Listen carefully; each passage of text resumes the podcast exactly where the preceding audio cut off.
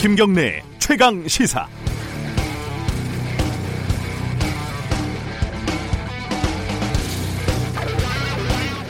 문재인 정부가 국민의 노후 자금을 앞세워 경영권을 박탈했다. 조양호 한진그룹 회장의 죽음에 대한 자유한국당 나경원 원내대표의 논평입니다. 경영권 박탈한 적이 없죠.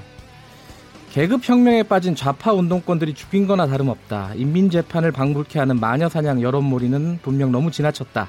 이현주 바른미래당 의원의 글인데요. 계급혁명, 인민재판이라는 말이 나옵니다. 문 대통령께서 무리하게 탈원전 정책을 추진해 한전이 적자로 돌아서 관련 예산이 삭감됐고 화제로 이어졌다고 볼 수밖에 없다. 아, 강원도 산불에 대한 자유한국당 정용기 정책위의장의 말인데요. 일종의 나비 효과 같은 걸 말하는 건가요? VIP가 0시 20분에 회의에 참석했는가? 왜 참석했는가? 술 취해 있었는지 그 내용이 궁금하다. 조원진 대한애국당 아, 의원의 말입니다. 근거가 뭔지 참 궁금합니다.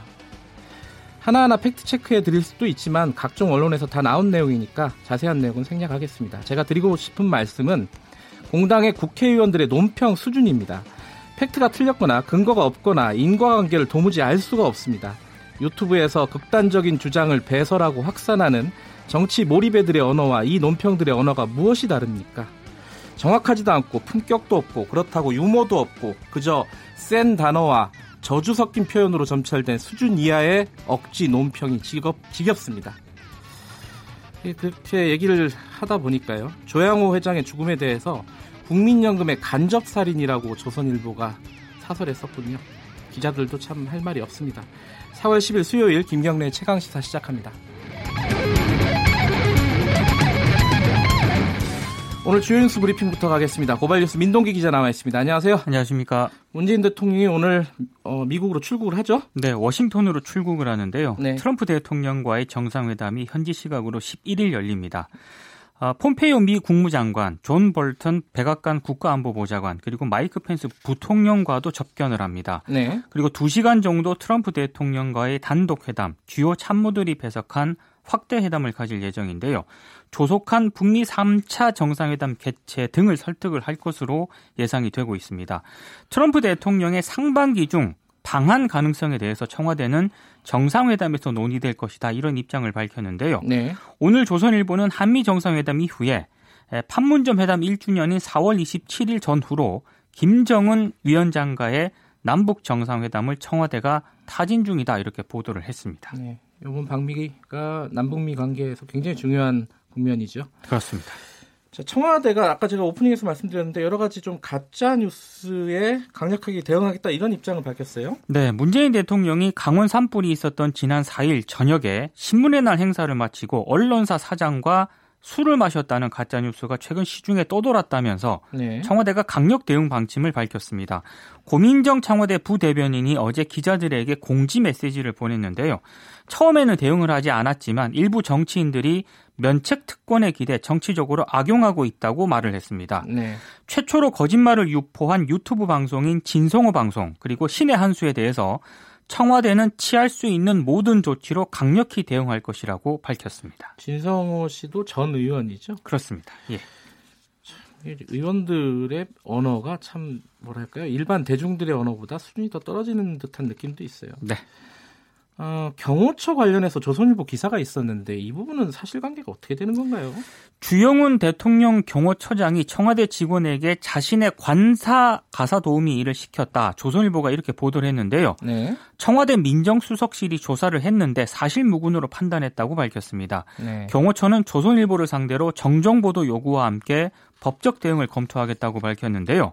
아, 민정수석실이 관계자들을 상대로 사실관계를 확인 조사한 결과 경호처 소속 공무직 직원이 경호처장 공간 1층 청소 등 관리 업무를 행한 사실은 있지만 네. 경호처장 가족의 빨래, 청소, 쓰레기 분리수거 등 가사일을 부담한 사실은 일절 없었다고 밝혔습니다. 네. 관련해서 미디어 오늘이 기사를 쓴 조선일보 기자와 조선일보 측의 입장을 물었는데 별다른 입장을 내놓지는 않았습니다. 그러니까 조선일보가 한마디로 말해서 경호처장이 갑질했다는 거잖아요. 그렇습니다. 이렇게 기사를 썼는데 어, 청와대가 조사해 보니까 아니다 이렇게 얘기를 했어요. 자 이제 어떻게 해야 되는 거야?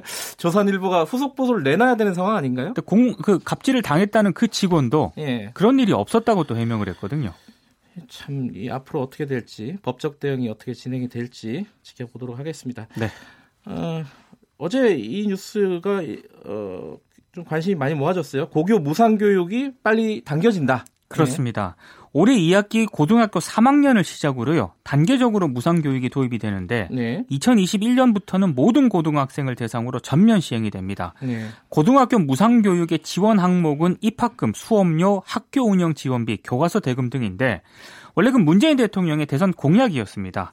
애초 2020년부터 단계적으로 도입을 해서 2022년에 전면 시행할 계획이었는데 단계적 도입은 6개월, 전면 도입은 1년 정도 앞당겼습니다. 아, 고, 고교 무상교육 시행 대상 학교는요, 초, 중, 등 교육법상 고등학교, 고등기술학교 등인데 공립고등학교는 물론이고 사립고등학교도 포함이 됩니다. 네. 다만 일부 고등학교는 무상교육 대상에서 제외가 되는데요. 예. 자율형 사립고 그리고 일부 외국어고 예술고 등 특수 목적고가 이에 해당을 합니다. 예. 아, 지원 대상에서 제외되는 학교는 지난해 기준으로 94개인데 학생 수로는 6만 8천 명 정도 됩니다. 이게 이 한 1년 정도 어, 당기는 건데 예정보다는요. 그렇습니다. 왜 당기는 건지에 대한 설명은 명확하지가 않은 것 같아요. 저도 어제 그걸 좀 자세히 봤는데 예. 그 부분이 좀 설명이 안 되고 있습니다. 이건 좀 설명이 필요할 것 같아요. 네. 정부에 있어서. 근데 어쨌든 이게 시행이 되려면 법안이 통과돼야 되는 거 아닙니까? 그렇습니다. 더불어민주당 서용교 의원이 대표 발의한 초중등 교육법, 지방교육재정 교부법 등이 관련 법안이 있는데요. 네. 초중등 교육법은 고교 무상 교육을 명문화하고 각종 비용 등을 국가나 지방 자치단체가 부담하는 그런 규정을 신설하는 내용입니다. 네. 그리고 재원 확보를 위한 지방 교육 재정 교부금법 개정안은 일부 내용을 보강을 해서요. 이번 주 안에 서영교 의원이 다시 발의할 예정인데요. 네. 개정안에는 국가와 시도교육청이 2020년부터 2024년까지 5년 동안 지방자치단체 기존 부담금을 제외한 총 소요액을 50%씩 분담하는 내용이 담깁니다. 예. 이렇게 되면 고등학교 무상교육이 전면 시행되는 2021년 기준으로 재원 부담 비율이 국가가 47.5%, 교육청이 47.5%, 지방자치단체가 5%가 됩니다. 서영교 의원 오랜만에 듣네요. 그렇습니다. 그 재판 네. 청탁 이거 어떻게 되는지 그게 궁금한데요. 그렇습니다. 어쨌든 이 저 그 지방 교육청에서 이 부분을 어떻게 받아들일지 오늘 결론이 난다고 하니까 네. 어, 뉴스를 지켜보도록 하고요. 문영배 헌법재판관 후보자가 예민한 문제에 대해서 입장을 밝혔네요. 낙태죄에 대해서 입법적으로 산모의 자기 결정권을 예외적으로 인정했으면 좋겠다 이런 음, 입장을 밝혔습니다. 네. 그러니까 법적으로 허용되는 낙태의 범위를 여성 의사를 존중하는 방향으로 넓혀야 한다 이런 의견으로 풀이가 되고 있고요. 네. 사형제에 대해서는 입법론적으로는 사형제는 폐지되면 좋겠다는 생각이다 이렇게 얘기 를 했습니다. 네. 문 후보자가 재판관으로 임명이 되면 사형제 폐지에 더 힘이 실릴 것으로 보입니다. 그리고 동성애에 대해서는 찬반 영역에 속하지 않는 문제라고 밝혔는데요. 하지만 동성혼에 대해서는 현 단계에서 반대 입장이라고 음. 얘기를 했습니다. 경남과 부산 지역에서만 근무를 했거든요. 네. 그래서 생애 대부분을 지방에서 살아온 자신의 경험을 바탕으로 우리 헌법에서 선언한 지방 분권의 가치를 최대한 실현할 수 있도록 하겠다. 이렇게 강조를 했습니다. 대략 뭐 뭐랄까요? 어, 합리적이라고 할까요? normal한 어, 의견이네요. 다들. 그렇습니다. 예. 예. KBS에 관한 기사도 있어요. 2008년 정연주 정연주 당시 KBS 사장 해임에 반대하는 시민과 직원들을 해산하기 위해 KBS에 경찰력을 투입을 한 것은 과도한 공권력 행사였다. 이런 진상조사위원회 판단이 나왔습니다. 네. 조사위원회는 2008년 임시이사회 당일 이미 수십, 명, 수십 명의 경찰이 KBS 내부에 있었는데도 7개 중대 규모의 사복경찰관 기동대가 추가 투입됐다고 밝혔는데요. 경찰력 행사의 기준이 되는 최소 침해 원칙을 어긴 것이라고 지적을 했습니다. 예. 그리고 사복 경찰관들이 유재천 당시 이사장이 신변 보호 요청을 하기도 전에 건물 내부에 진입해 있었던 것으로 확인됐다고 밝혔습니다. 조사위원회는 언론기관의 경찰력이 자의적으로 투입되지 않도록 명확하고 객관적인 경찰력 투입 절차를 마련하라 이렇게 경찰에 권고를 했습니다. 2008년 8월 8일에 KBS에 경찰이 난입한 사건인데 이건 저는 저는 좀 처음 듣네요. 유재천 당시 이사장이 신변보호 요청해서 들어온 걸로 알고 있었는데 그 전에 이미 진입해 있었다. 그렇습니다. 저도 이 현장에 있었는데 참 끔찍했던 상황이었습니다. 이 진상이 규명되는데 10년이 넘게 걸리는군요. 그렇습니다. KBS가 재난방송 이번에 강원도 산불이요. 어, 방송이 좀 미진했다 이런 지적이 좀 나오고 있네요. 네, KBS 등의 재난 방송이 부실했다는 그런 지적이 막 제기가 됐는데요. 네. 정부가 재난 방송 매뉴얼을 개선하기로 했습니다. 화재 상황 중계보다는 대피 구조 위주의 정보를 우선 제공을 하고 장애인을 위한 수화 방송과 외국인을 위한 문자 서비스를 제공하도록 매뉴얼을 개선하겠다고 밝혔고요.